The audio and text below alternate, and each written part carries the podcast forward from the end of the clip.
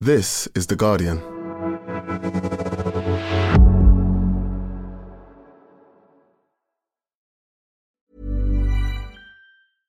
Finding your perfect home was hard, but thanks to Burrow, furnishing it has never been easier. Burrow's easy to assemble modular sofas and sectionals are made from premium, durable materials, including stain and scratch resistant fabrics. So they're not just comfortable and stylish, they're built to last. Plus, every single Burrow order ships free right to your door. Right now, get 15% off your first order at burrow.com slash ACAST. That's 15% off at burrow.com slash ACAST. Every fan knows the right player in the right position can be a game changer. Put LifeLock between your identity and identity thieves to monitor and alert you to threats you could miss. Plus, with a U.S.-based restoration specialist on your team, you won't have to face drained accounts, fraudulent loans, or other losses from identity theft alone. All backed by the LifeLock Million Dollar Protection Package. Change the game on identity theft. Save up to 25% your first year at LifeLock.com slash aware.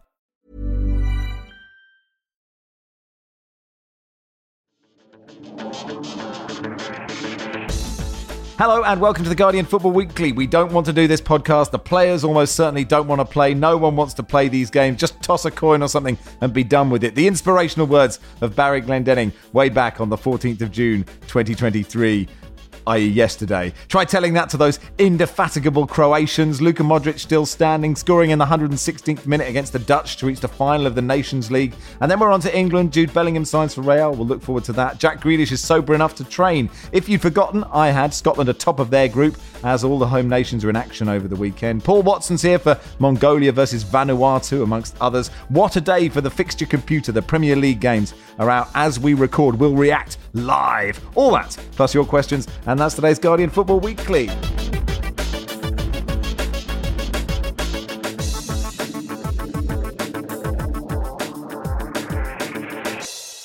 On the panel today, Barry Glendenning, welcome. Hello. Hello, Mark Langdon. Hi, Max. And hello, Paul Watson. Hello. Uh, Jack says, How was that little break? Yes, a well earned break as the season ended yesterday, and here we are. More, more of a mini retirement, Max. You're absolutely right. It was an 18 hour mini retirement. Uh, Michael says, Given the relentless schedule over the last three years, is anyone worried that the Football Weekly family might run out of questions to ask? And we very much hope not. Um, before we do England and Jude Bellingham, it is the Nations League semi finals. I confess I'd completely forgotten that, that this was happening. Um, but I woke up to a flurry of tweets about Luka Modric not being tired, obviously, as uh, Croatia uh, won 4 2 in the Netherlands. And the only highlights I could see were, were were sped up on Viaplay. I think it was just a problem with my computer. It sounded like Jim Proudfoot was on helium. It was absolutely tremendous. And, and like Perisic was running faster than he had all season because it was just whizzing around. Anyway, it, it was a great game, Mark. It, it was, yeah. And I, I suppose one of the reasons maybe is that the Nations League isn't kind of well, it's not as important as World Cup or European Championship. And we saw, like in last week's Champions League final, the occasion can mean actually that, that the game isn't um, as as brilliant um, sometimes as you'd like. And I think the fact that there's less pressure um, on the players and the managers actually can, lend itself, um, you know, to just a better. I was going to say 90 minutes, but this, this was 120 um, minutes. Uh, Croatia fully deserved the win um, and you know just continue their remarkable record really um, you know for a country of that size to continually um, outperform um, you know with this golden generation. It's a very attack minded team, as you say, with uh, Perisic playing left back.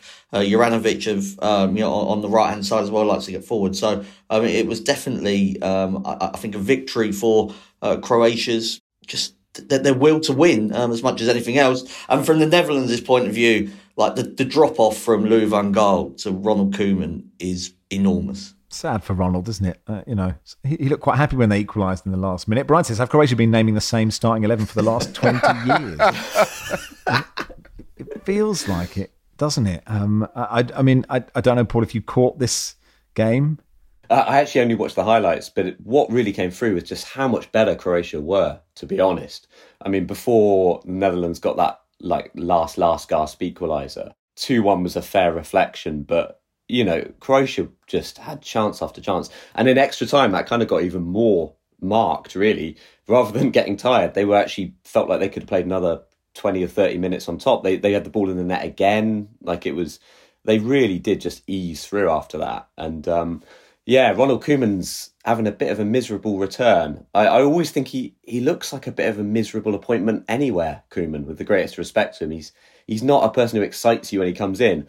And he came in with the Netherlands, a lot of quite negative press conferences, and then loses 4 0 to France. And now they've lost this. And yeah, I, I think, to be honest, Croatia very deserving of the win. And uh, it was a real gulf between them, really, in my opinion. Quite heartening from a, a Republic of Ireland perspective, because they're obviously in our qualifying group.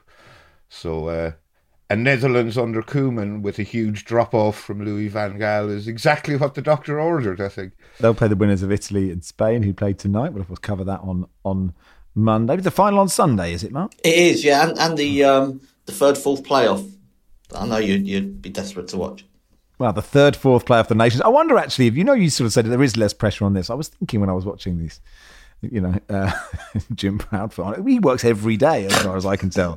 Jim Proudfoot. Um, I was thinking, you're right. You're so right about the, you know, the pressure being off this game. Do you think in a, do we just have to wait hundred years and the Nations League will have the pressure of the World Cup, or can it never? Or, or like, will it, will it, will its importance increase, or is there just no space for it?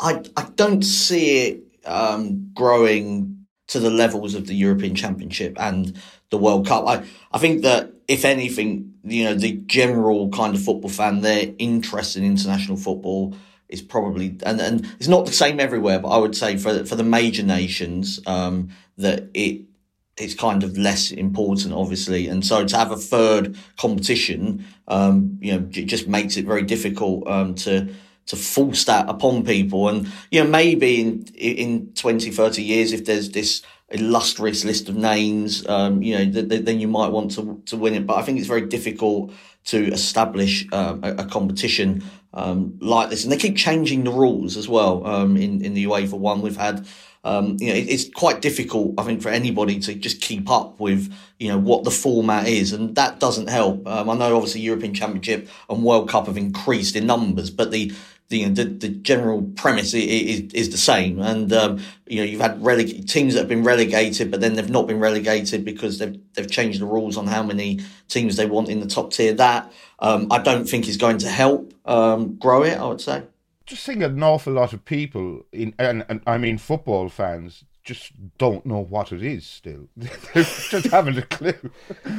Yeah. I understand how it works. And I'm very much, in my local pub. I'm in a minority of one, I think.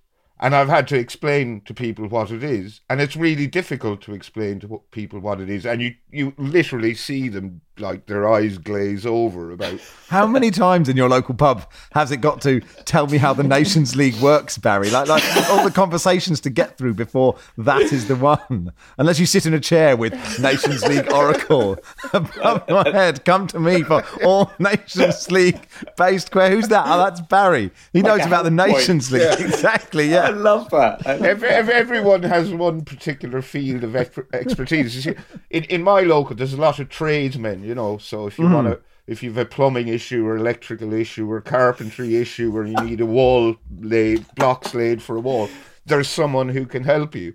I'm obviously utterly unskilled at anything, so that's my niche. I, I can explain the Nations League. So say if if I need a new window put in, I'll get Troy to come and do that, and in return, rather than paying money, I'll explain the Nations League to him. It's it's it's like a barter system. Do you have like an emergency Nations League service? Like can people like a plumber? Can you be called in for like emergency? So people are like, what the hell's going on? Why are why are the Netherlands playing tonight? Yeah. Uh, yes, but it costs an awful lot of money. Like. 24 out call out 24 out call out for uh, a emergency nations league explainer um, and what's great is we've talked about that but we haven't actually explained it so that's really useful people might actually come to this if you want to know what it is go to barry's local look for the man in the armchair the bespectacled man in the armchair well, let's talk about England. They go to Malta, uh, which is a lovely spot, isn't it, for a holiday? Nice trip to Valletta. Jude Bellingham not going to be there. Uh, he's pulled out, uh, as of a couple of others. Um, uh, but he has joined Real Madrid So on balance, still quite a good week for him. Uh, uh, 88.5 million pounds, uh, 103 million euros, six year deal. Thank you to everyone at Borussia Dortmund and to the fans for everything over the past three years. He said, even though I look forward to my next destination, I will never forget the journey there. Once a Borussia, always a Borussia. All the best for the future. Um, Mark, we knew it was going to happen. It's tantalizing, isn't it? And also, really, um, okay, let's start with him and how he fits into Real Madrid before you start thinking who else they might add to make this team look really quite exciting. Yeah, obviously, you know, at some stage they do need to freshen up that, that midfield. They keep on, um, you know, buying the players to do it. Camavinga, Tchouameni, now um, Jude Bellingham. They had Odegaard um, as well and couldn't find uh, you know a space for him uh, because Modric, Kroos um, were doing so well. I think that game against Manchester City um, might have just been you know. Uh, if Ancelotti needed one last push that it needed to change, that might have been the game uh, that did it. I, I can see him going there and being a huge success. Um, he has just grown not only as a player but also as a leader for Borussia Dortmund. Somebody that carried their fight. Um, you know, for well, it was unsuccessful in the end, and maybe his late season injury was just one of those things that they couldn't uh, overcome. Because, um, like I say, it's not just the brilliance that he provides on the pitch, but he for somebody so young, for the rest of the players to start looking to him and him being kind of this figurehead almost for, for the Borussia Dortmund team is is quite rare and it's very difficult, I'd imagine, for you know a non-German player at that age to be able to, do, or you know, in, in a foreign country to be able to do that. Um, I, I, think is quite remarkable, just as a character. Um, you know, never mind um, just how good he is as a footballer. Um, yeah, would have no doubts about his ability to play for Real Madrid. I think he's somebody that um, will sort of like to get forward and play in a, I suppose, um, whether it's like as an attacking eight really rather than a, a, ten, but he's just he's made for the modern game. His technical ability is fantastic. He's got a, a brilliant engine. Um, doesn't look like he's got too many weaknesses, and um, I was just a bit surprised that a Man City was supposed to be in for him. I was a bit surprised he didn't um, want to go to Manchester City. And not, not, you know, Real Madrid obviously is a great attraction. Maybe it's the fact that you know if Pep Guardiola leaves in two years, you, you do wonder just kind of what that would mean for the dynamics of City, and maybe he just feels like you know that there'll be other opportunities maybe to come back to England uh, another time. But I'm really excited to see him at Real Madrid, and for the England national team. If you're thinking about the Euros, I mean, he's going to be such an important player. Do you think he'll go straight? I mean, you've seen Camavinga turn up and then go to fullback. Tchouameni hasn't sort of naturally started, you know, hasn't come into the starting 11 all the time. And that's obviously because Kroos, Modric, and until recently Casemiro were still good and are still good. But do you see Bellingham as where's he fit in those? He's like a different player to those two, I guess. Yeah, I think he might be the one that, that forces Modric um, out of the, the starting 11. Um, Modric was yeah, great again for Croatia last night, but there has been talk about him maybe um, joining one of the Saudi clubs. I must admit, I wouldn't know the difference between one from any of the others. They just call them the Saudi clubs. Um, so he, he might go um, there. And I also think from, from Toni Kroos's point of view, I'm not sure his influence on the, the, the big games has been what it was. So I yeah I, I think that um, that, that Bellingham gets in almost immediately, and Camavinga has also um, let it be known that he doesn't see himself as a, a left back. So I, I, do think it will be a different Real Madrid probably um, that turns up sort of when we get to the business end of next season's Champions League. So England play Malta tomorrow night and North Macedonia on Monday night. Uh, Paul, I look to you for Maltese and North Macedonian expertise. Is that is that fair for me to do? Yeah, I mean, I guess I've, I've sort of set myself up for that, haven't I? Um, no, I mean, mm. I, I know a, a, bit about about Malta. I think we kind of know what kind of game this is going to be. I don't think you need a, a, degree in Maltese football to sort of work out the kind of fixture this is. See how disappointed my parents would be if I said I'm going to do a degree in Maltese. That's my choice, Dad. You know, with a Maltese language module in there because they do have an oh, amazing oh, language, absolutely incredible language. When you see it, in what sense? Uh, in that it has loads of X's and K's in it, and I can't even figure out how you can start saying things. It's um absolutely amazing language. Um, but yeah, basically, I, I would say that Malta is one of those ones that in the old days we look, used to look, maybe look at Malta as one of the real you know thrashing fixtures, and over time, like a lot of nations, a bit like to a lesser they're a lesser extent, but Luxembourg have obviously improved a lot. The Faroe Islands have improved a lot. Malta at the moment are one of these teams that you wouldn't thrash, but you would very uh, you'd find it very hard to make a case for Malta really troubling England in any significant way. So you look at Malta lost like you know two 0 to Italy. 2 1 to Macedonia in the Euro qualifiers. Uh, recently lost 1 0 to Ireland, as I'm sure Barry will, will tell you. So, you know, they're not they're not a bad side. They're they're organised. Um, they've got an Italian manager, not a particularly well known or enormously successful manager, Michele Marcolini. Um, he took over from uh, a more well known Italian manager who went out under a, a cloud after a, a scandal, uh, Devis Mangia. Um, and they've sort of created a, a very solid, functional team with a couple of interesting players. One of whom is actually Notts County's Jodi Jones, who's who's on the wing, who um, is actually a really talented, decent player. But again, when you look at an England side coming over, it it it has sort of two or three nil feel to it, but it doesn't have six or seven nil. It's not it's not a San Marino fixture, and I see sometimes people paint Malta still in that same light, and I think it's just a hangover from where Malta were, you know, 10 years ago. It takes people a bit of time to adapt to the fact that nations like the Faroe Islands, for example, are not the Faroe Islands with the guy with the bobble hat playing in goal. You know, things have evolved over over time. But, you know, they are still 172nd in the world. So, yeah, I would imagine even a very hungover Grealish will probably still uh, would be able to play against them if they force him to do it. Um, Mark, you have uh, intel on Jodi Jones.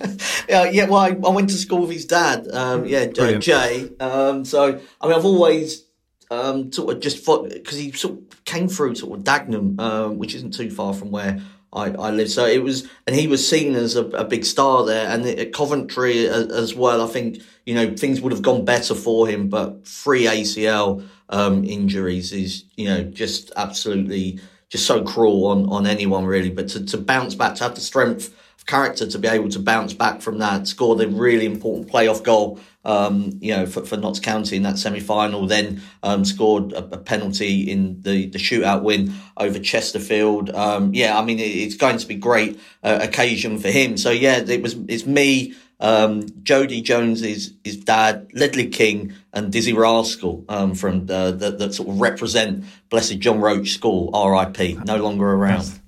Oh, really? Um, that's great. And we're, Barry Barry did is very delighted that you made the Wikipedia entry for notable alumni of your school. Yeah, well, it's uh, the former Irish Prime Minister Brian Cowen, uh, Willie Mullins, the racehorse trainer, uh, one of the best in the world, uh, quite a few rugby players, a few hurlers, and me. So it's not bad at all. I was devastated to not not be on the Hills Road Sixth Form College alumni list, which does include Tim Key, of course, who's brilliant um, and uh, listens to the pod. So hello, Tim, and uh, uh, one member of G4. Uh, I thought, was coming. one member of G4 were they on like X Factor ten or something? Like if one quarter of G4 is there, surely that you know you can't con- control these things. Um, and uh, Paul, any, I mean, we did discuss this before the pod. Yeah. Notable alumni, yes. I'm, I'm, not, as I say, I'm not even the most notable alumni in my family. So I'd say my brother is probably the uh, the obvious there? one. I, I, am very much the Phil Neville, and I have to, I've had to live with that. um, uh, Barry Rory Smith made quite an interesting point on Five Live about you know this this idea that that could Gareth Southgate copy what Pep has done with John Stones. Um, I mean, Malta away is not necessarily the game. That, I mean, it's a good game to try it, right? Because it is just Malta away. I have seen people wonder should uh, Gareth Southgate do that, try John Stones in midfield, and why not? He he has excelled in the role for Manchester City. I just wonder, is there any particular need for Gareth Southgate to, to play John Stones in midfield? I, I don't know, or in that sort of hybrid role. Uh,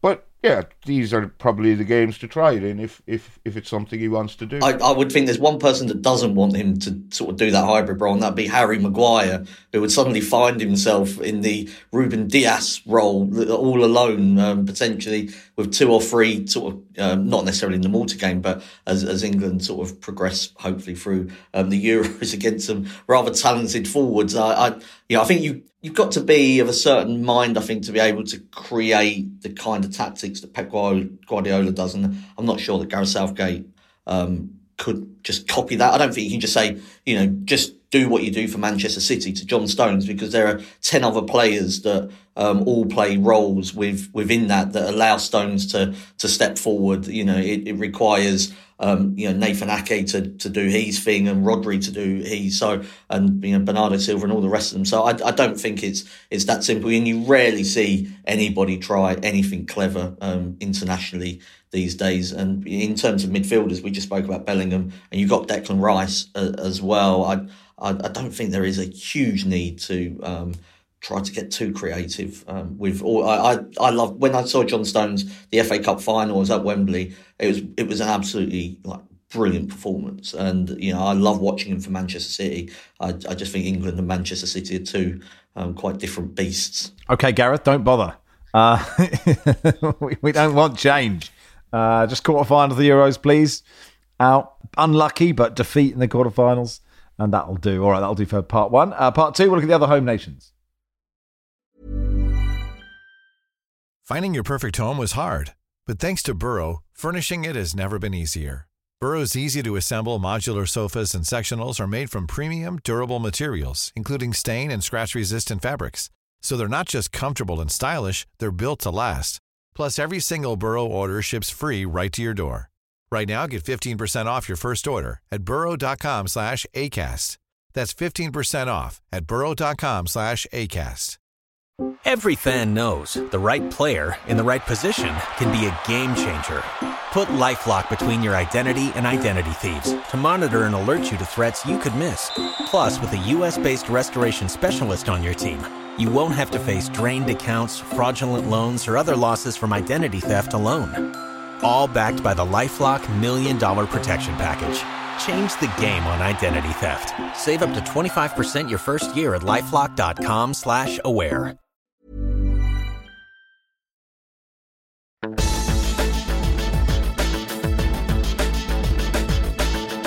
Welcome to part two of the Guardian Football Weekly. Um, hopefully, we can uh, plug the Guardian Football Weekly book slightly better than we did yesterday. uh, well, I think we probably put everybody off. Features contributions from all your favourite Football Weekly regulars, including Mark Langdon's World of Meat and Paul Watson's World of Football. Uh, so you know your specialities. And we we missed a trick not having Barry Barry's big explainer on the Nations League. But anyway, if you, you pre-order of the Guardian Bookshop. That would have certainly filled a few pages. it would have done. Pre-order on the Guardian Bookshop, you'll get 20% off. It's out on the 28th of September. Link is in the description of the podcast. Um, and uh, I believe it's my pinned tweet as well. Uh, Barca Jim says, uh, Will you have time to patronise Scotland in this pod? It's always Max's time to shine. He's a master of the craft. Uh, they play Norway on Saturday, Georgia on Tuesday night. Um, they're top of their group after beating Spain, Barry, which I had completely forgotten. Uh, yeah, I hadn't forgotten that because I, I remember watching that game. Um, I was on my holidays in Alicante and I watched it in a bar largely full of blue rinse expats and, and me, and everyone was very surprised that Scotland won the game, but they won it and they deserve to win.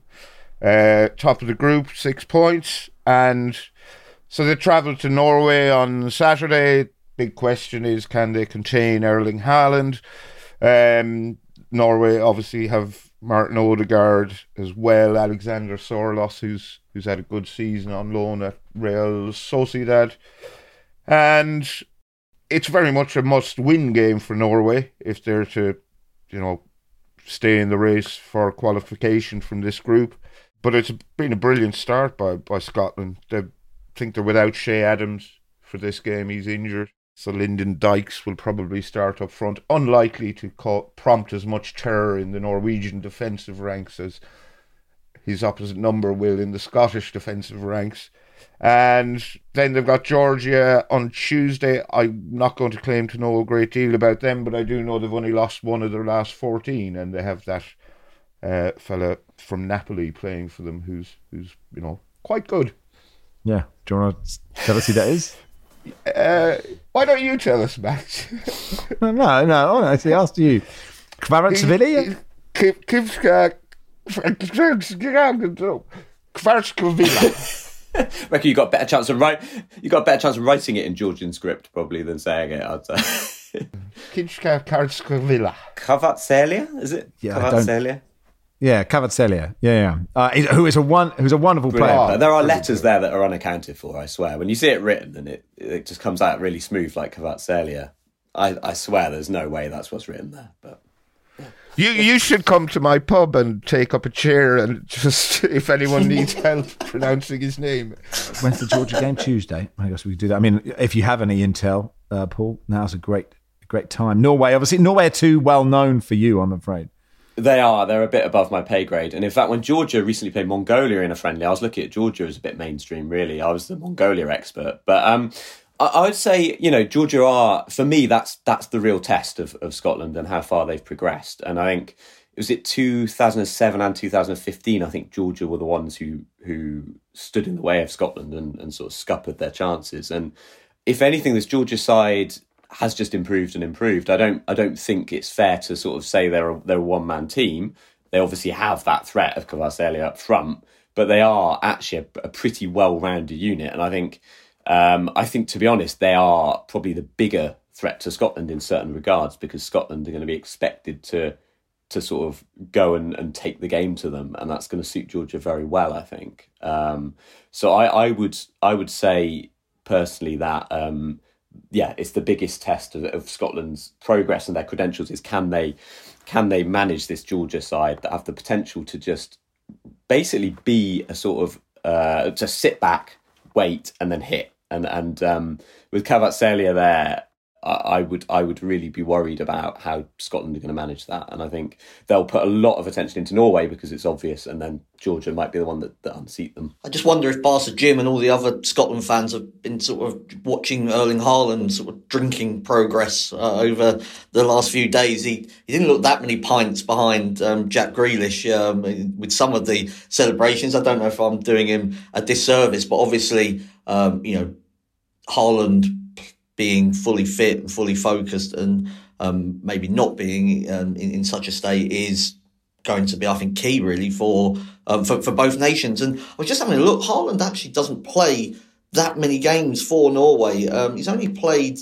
He's only played 23 times. He's got 21 goals in, in, in that period. But like Odegaard's got, got double the caps and he's only sort of slightly older. So, um, you know, Ha- Haaland maybe, you know, Nor- Norway need to get the Man City Haaland sort of up and running as best they can. Obviously, not as easy when the service isn't as as good as what it is at, at City. But he he's obviously the um, transformative player for them, and whether he's fully up for it, well, we we won't know until he lines up. Does Haaland actually drink? I, he he strikes me as the kind of guy who wouldn't touch a drop. Like his idea No, of a celebration would be having a few cubes less than usual in his ice bath.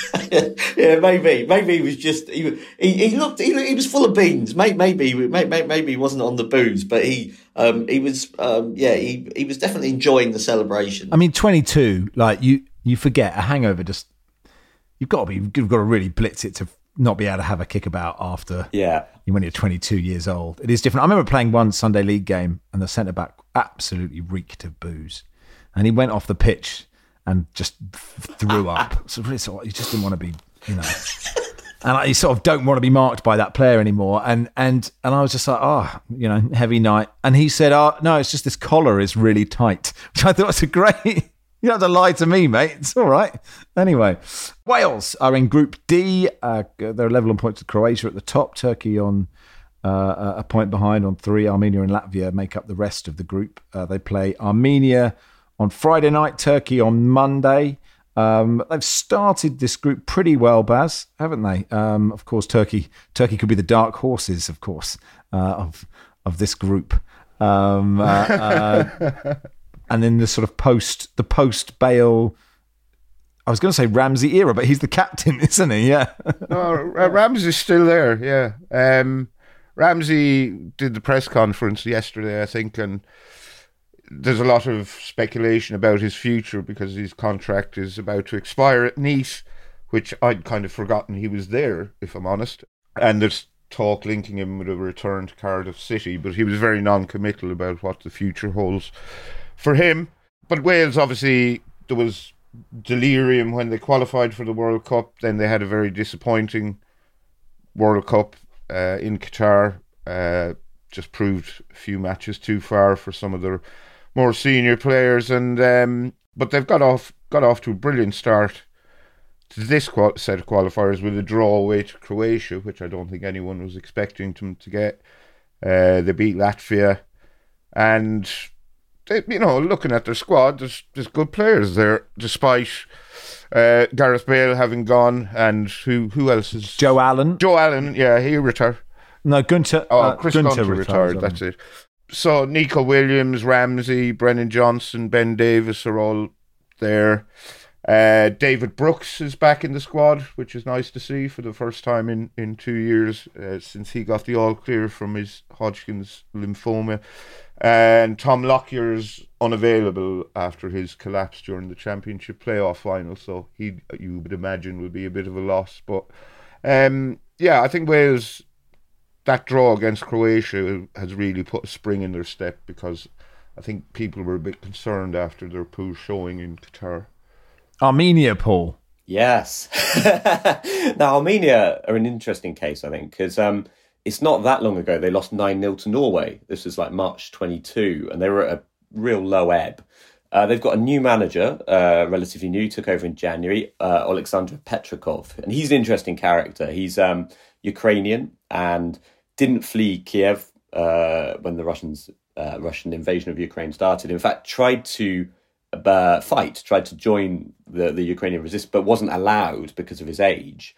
Um, so he's a pretty tough character. Um, and then signed up to take over Armenia in January. Uh, and since then, um, there's sort of a sign of progress. They only lost 2 1 to Turkey.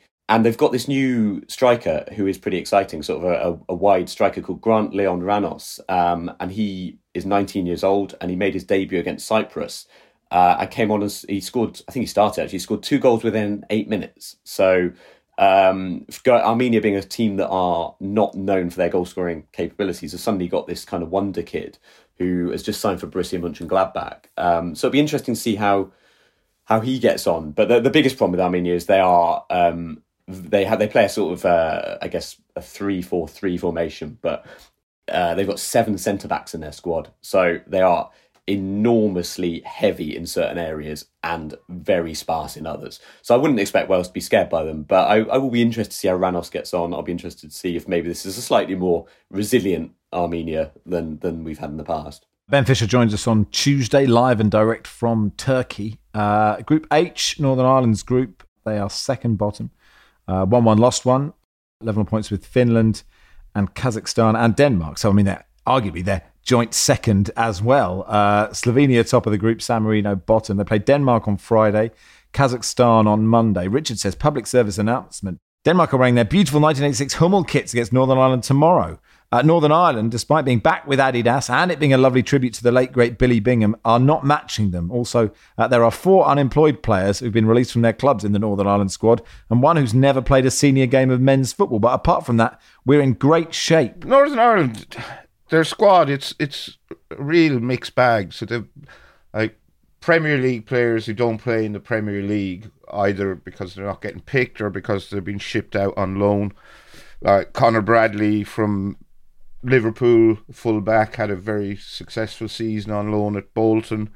Uh, whose striker Dion Charles is also in the squad. He had a good season with Bolton in, in League One. Uh, Sunderland right back Trai Hume is in the squad. He was brilliant this season for for Sunderland. Uh, Dale Taylor spent the season on loan at Burton Albion from from Nottingham Forest. Then there's George Saville who played regularly for Millwall, uh, who had a great season and Man City's uh, the youngster from Man City, Shea Charles, who's Northern Ireland's big big hope for the future. He obviously hasn't really got a look in at City this season, but has spent time training with the senior squad and has excelled in previous performances for Northern Ireland. Uh, I'm not sure how many he's made. Isaac Price, another one. Uh, he was at Everton, didn't get a look in and has now moved to Standard Liège in the last few weeks. And so you've you've got a mixture of players from not you know non-playing Premier League players, Championship, League One. I think there's a couple in Scotland and a handful from the the league in Northern Ireland. So very much a a, a, hodgepodge of talent. Yeah, I, I, mean, I just think from Denmark's point of view, they were one of the one of the biggest disappointments. I think of the World Cup, um, the way they just never really performed at all in in their three matches, and there was some suggestion that players and the fans had that great connection for, from the Euros. There had been just, I, I suppose, because of um, the build up to Qatar and you know the players, um, you know looking to take a stance, but then it never really developed beyond that. And that there was a lot of criticism, I think, um, in certain sections about kind of the responsibility that they had, um, you know, with regards to human rights, and maybe didn't stand up enough um, to that. Um, and that they just didn't perform at the World Cup. I don't. I mean, you, you, can sometimes very easy afterwards to just put those connections together. It might have just been three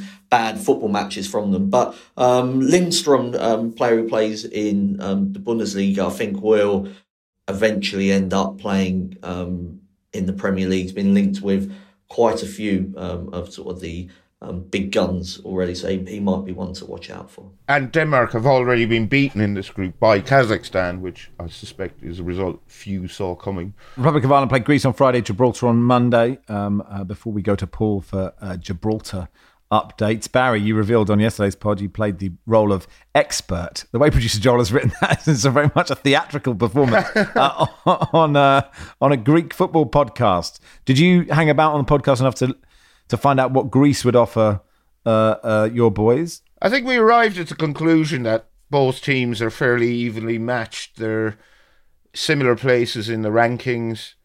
This is a must-win game for both it's a horrible group. France, the Netherlands are obviously expected to go through, but we've already established that the Netherlands are rubbish or probably will finish beneath Gibraltar. So there could be a place up for grabs. Greece have the safety net of a Nations League playoff place to fall back on if they uh, things don't go well for them in this group, and that's not a, a safety net Ireland have to to enjoy or look forward to. So I, I think this is a, a huge game. Um, do you know who the manager of Greece is, Max? Is it Stelios Giannakopoulos? Nope. Is it? It is Gus Poyet. It's Gus Poyet. Oh, okay. Yeah, yeah, yeah. So, um, yeah, Ireland in their last two campaigns they've lost their opening two matches, so uh, missed out on the World Cup. In that campaign, they lost to Serbia and then Luxembourg in their opening two games in the Nations League. They lost to Armenia and and the sort of make do and mend Ukraine team, which was hastily cobbled together for obvious reasons. And they've already lost their opener against France in this group uh, at the Aviva, but played incredibly well in that game. And it looked like Stephen Kenny, after a long, long time, his his message is finally getting across. I was hugely impressed with Ireland's performance again in that game. They lost one 0 but were excellent. So, but this is a really is a must-win game away at Greece, and it kind of has a draw written all over it. And then Gibraltar, Paul. So yeah, Gibraltar. Um, they are playing all their games away from home at the moment, which is uh, getting rid of that huge, famously uh, intense Gibraltarian home atmosphere. Um, why, why are they doing that? Because they're building a new, uh, well, they're redoing their stadium, and it's caused quite a lot of controversy, partly because uh, it's going to be quite a lot bigger, I think, this new stadium than people believe it needs to be. Like, it doesn't seem like. I thought you were going to say it's going to be bigger than Gibraltar. well, close. I think it's going to be able to hold a number that people are saying is is kind of crazy for for Gibraltar. Um, but it's caused actually a lot of controversy as well because, uh, quite shamefully, the Gibraltar FA pulled out the Gibraltar women's team from the Nations League, from the Women's Nations League. And uh, one of the reasons cited seemed to be finances but obviously, huge sums of money are going into the men's team and are going into this stadium. And one of the arguments they said was that the, the, women's team weren't ready to compete. But obviously, the Nations League is set up in such a way that you play against teams of a similar level and also it's very hard to get to that level unless you compete. So yeah, not things are not particularly um, not good noises in Gibraltar at the moment. Uh, so if they upset France, that would be uh, that would certainly take the pressure off a little bit. I, I, I, don't think it will happen. Not to, to ruin my uh, my um, my minnow credentials, but I don't think it's going to uh, happen. Would be great. Um, uh, before we end part two, just to send our best wishes to the friends and, and family of John Hollins, former Chelsea player and manager who's passed away at the age of 76. He made almost 600 appearances as a player, scoring 64 times in two spells at Stamford Bridge between 1963 and 1984. Lifted the FA Cup, the Cup Winners' Cup, the League Cup uh, during his first stint at the club, uh, leaving in 1975. Returning eight years later to help them earn promotion from the second tier. Was appointed uh, manager in 85 and stayed there for three years as well. So, uh, yeah, best wishes to uh, the people who know John Hollins and Chelsea fans who, of course, uh, he will have left a lasting impact on. And that'll do for part two. We'll be back in a second. Join us today during the Jeep Celebration event. Right now, get 20% below MSRP for an average of 15178 under MSRP on the purchase of a 2023 Jeep Grand Cherokee Overland 4xE or Summit 4xE. Not compatible with lease offers or with any other consumer incentive offers. 15,178 average based on 20% below average MSRP from all 2023 Grand Cherokee Overland 4xE and Summit 4xE models in dealer stock. Residency restrictions apply. Take retail delivery from dealer stock by 4 1. Jeep is a registered trademark. Every fan knows the right player in the right position can be a game changer. Put LifeLock between your identity and identity thieves to monitor and alert you to threats you could miss. Plus, with a US-based restoration specialist on your team, you won't have to face drained accounts, fraudulent loans, or other losses from identity theft alone. All backed by the LifeLock Million Dollar Protection Package. Change the game on identity theft. Save up to 25% your first year at LifeLock.com slash aware.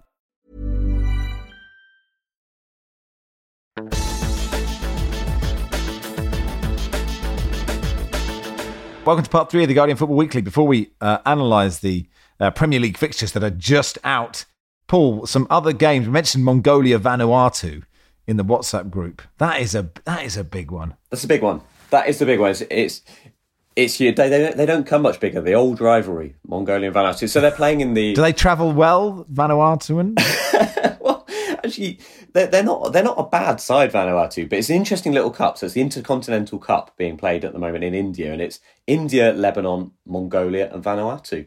Uh, and there are some slightly weird um, well, not weird, but some slightly interesting mixtures of teams playing at the moment. One of the funniest ones that I just saw was uh, uh, about a tough place to go and get a result. Is is, is always a good cliche.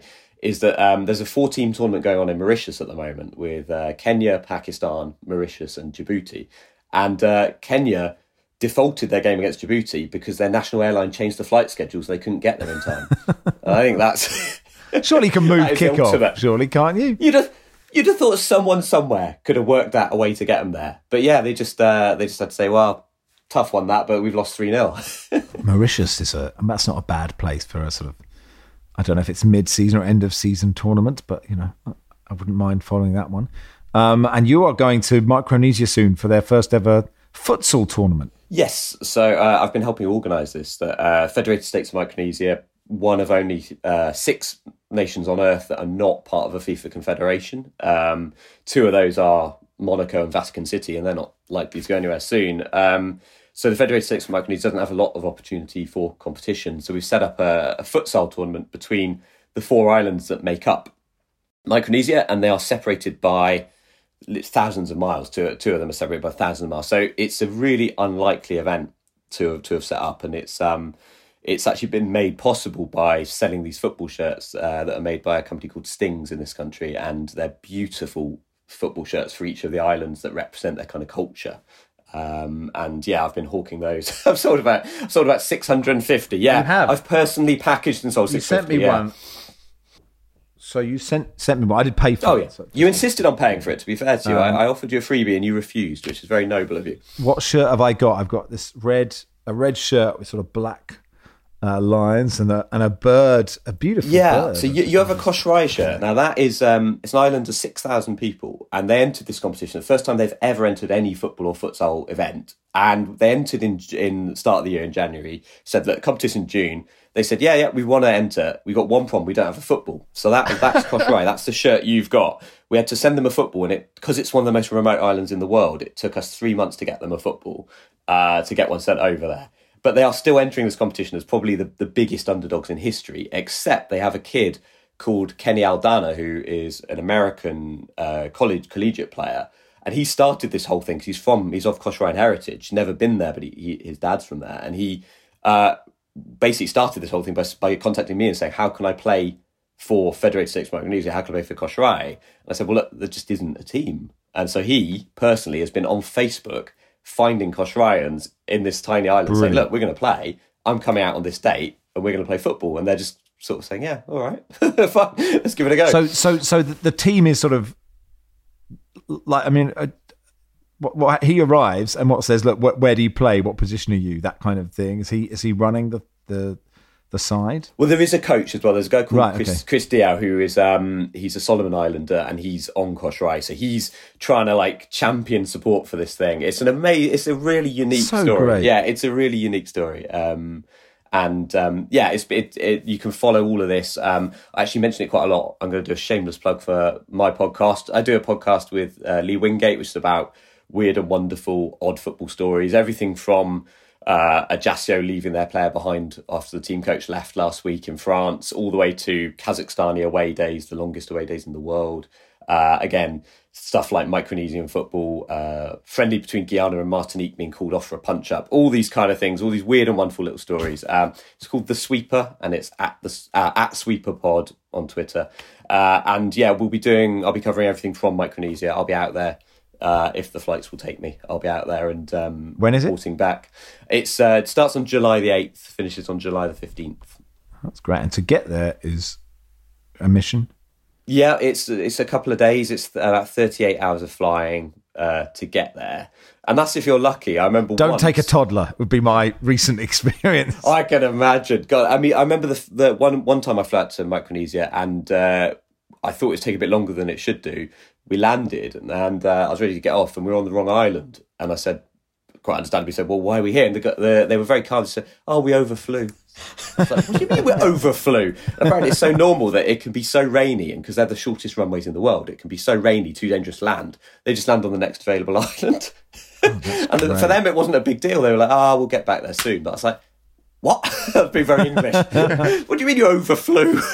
I mean, to be fair, like if you overfly an island, I think it's great that you've landed on another island. Like I would say, this is a really. This, I would take the positives. Can people still buy these shirts? They're they're really beautiful. They can, yeah, they absolutely can. Uh, I have a limited number left. They are in my living room, so my wife will be delighted uh, if people do find them. If you find me on Twitter, I'm at Paul underscore C underscore Watson, and I'll um, I will package it up, and my very friendly postman will will come and collect it with a look of disdain on his face again. Um, two more prosaic matters. The Premier League fixtures uh, have been announced 22 minutes ago. Uh, I don't know if any of you have been slyly looking at them uh, since. I have. yeah, Yeah. so yeah, me too. So, um, I mean, I was listening to you, Paul, but you know, That's rude. well, these rude. Uh, these bastards. I can Yeah, you can. Uh, so the Premier League kicks off on Friday, the 11th of August. Uh, the champions Manchester City go to Vincent Kompany's Burnley. Uh, it's a good start. Early kickoff on Saturday is Arsenal, Nottingham Forest, and then you have Bournemouth, West Ham, Brighton, Luton, Everton, Fulham. Sheffield United, Crystal Palace, and Newcastle, Aston Villa, the 5:30 game, and the two games on the Sunday: Brentford, Spurs, and Chelsea, Liverpool, with Manchester United, Wolves, or at eight o'clock on the Monday night. That's quite a Barry. That's quite a fun opening round of fixtures, isn't it? It is, yeah, definitely. I, I mean, fans of Chelsea or Liverpool could be plunged into crisis after one game. It's which it makes things very exciting. It's quite a super Sunday to start with: Brentford, Spurs, and Chelsea, Liverpool. Um, yeah, and and Luton's first game back, as you say, is away at Brighton, which is a tough assignment. But one suspects most of Luton's assignments next season will be tough. Um, uh, Mark, I don't know how far you've looked down. Uh, got anything to to pick out for us? Well, just in terms of Luton, uh, they don't actually play a team that's in the Champions League. I noticed until November the 11th. So um, they kind of it, it's not. I suppose the worst start. You know, they haven't. Sometimes you get like a newly promoted team and they've got. You know, four of the big six straight up, and, uh, and sometimes you know, oh, that that's the best time to play them. But you you, you want to try to you know, I think build into the season and feel like you belong in it, and that can be difficult if if you're right up against it. So there is, I suppose, an opportunity there um, for Luton not to be overawed, um, but by some of the early um, opponents. Uh, Max, I was looking. Um, I know you're a big fan of Ange uh, Postecoglou, so uh, and anybody that follows, um, you know, I've just heard every Celtic fan just a shoot says, "Oh no, you, will have a bad start." Um, you know, you've got to expect a bad start. So it's Manchester United um, second up um, for, for for Ange. So, um, but but realistically, um, Brentford, Man United, Bournemouth, Burnley, Sheffield United, um, you know, isn't the worst start for for Ange and then then wait, and you know, for, from there just onwards and upwards. The fixtures will happen. We'll talk about them. That's how this all works. Um, uh, the BBC and ITV have agreed a deal with FIFA to broadcast the Women's World Cup in the UK. I think we all thought it would happen, uh, but it's good that it finally has. Uh, just five weeks before the tournament begins on the twentieth of July, our friend Gianni Infantino had threatened a European TV blackout because today I feel like I care about women's rights. Um, uh, England's uh, first play in Brisbane on the 22nd of July against Haiti. Uh, all 64 matches for the tournament broadcast in the UK, either on BBC or on ITV. The final will be on both on the 20th of August. Um, right, let's do some and finally stuff. On Southampton players after Rickie Lambert's great awakening, Jim says, having just seen this on Slack at work. I don't know what Slack is. It's like some sort of. It's a chat. It's a sort of instant messaging oh, chat right. channel for corporate businesses and tech people. Uh, he says. Uh, New FY is that financial year? New financial year? New you? Question mark. God, uh, the, the, the agony of that. Anyway, learn how to bring your A game with Francis Benali former professional footballer, drawing on a 16 year career as a professional footballer combined with the epic ultra endurance challenges he's taken on since retiring. Uh, he knows the importance of a well functioning team. In this talk, Franny will arm you with the appropriate tools to recognize the strengths you bring to your team and how you can build upon them to create a winning formula. Now, I'm normally skeptical of these things, Barry, and quite skeptical of some Southampton former players, but Franny Benali is one of the good good guys, isn't he? Oh, very much so. And I, I would I think I could. There are many times in life I could do with a pep talk from Franny Benali. Yeah, isn't it Franny Benali? There's there's some you find old panini stickers of him in very strange places.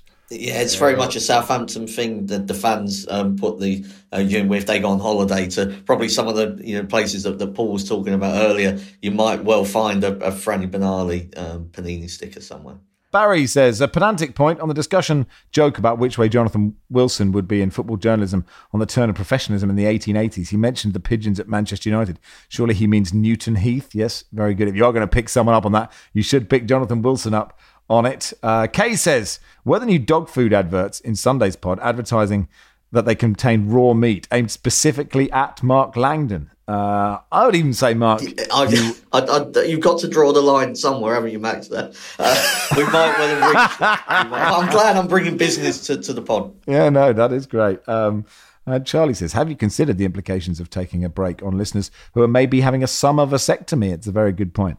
And so look, we'll keep trotting these out. Uh, we'll be back uh, on uh, Monday uh, after uh, look back at the weekend's England games. And then England play on Monday night. We're back on Tuesday. And then a few life and times, including uh, Troy Townsend, Nicky Bandini. Looking forward to both of those as well. But that'll do for today. Thank you, Paul. Thank you very much. It's my birthday as well, oh, by the way. So thanks. Happy birthday! Yeah, well, that's how I would love. I've celebrated it in, in the way that I, I like to celebrate it by being on football. What age are you turning? Uh, today, I'm 39, Paul? so I'm still a journeyman. I reckon. I, am yeah. not. Or player manager. I'm, I'm entering player manager territory. What I would do to be 39.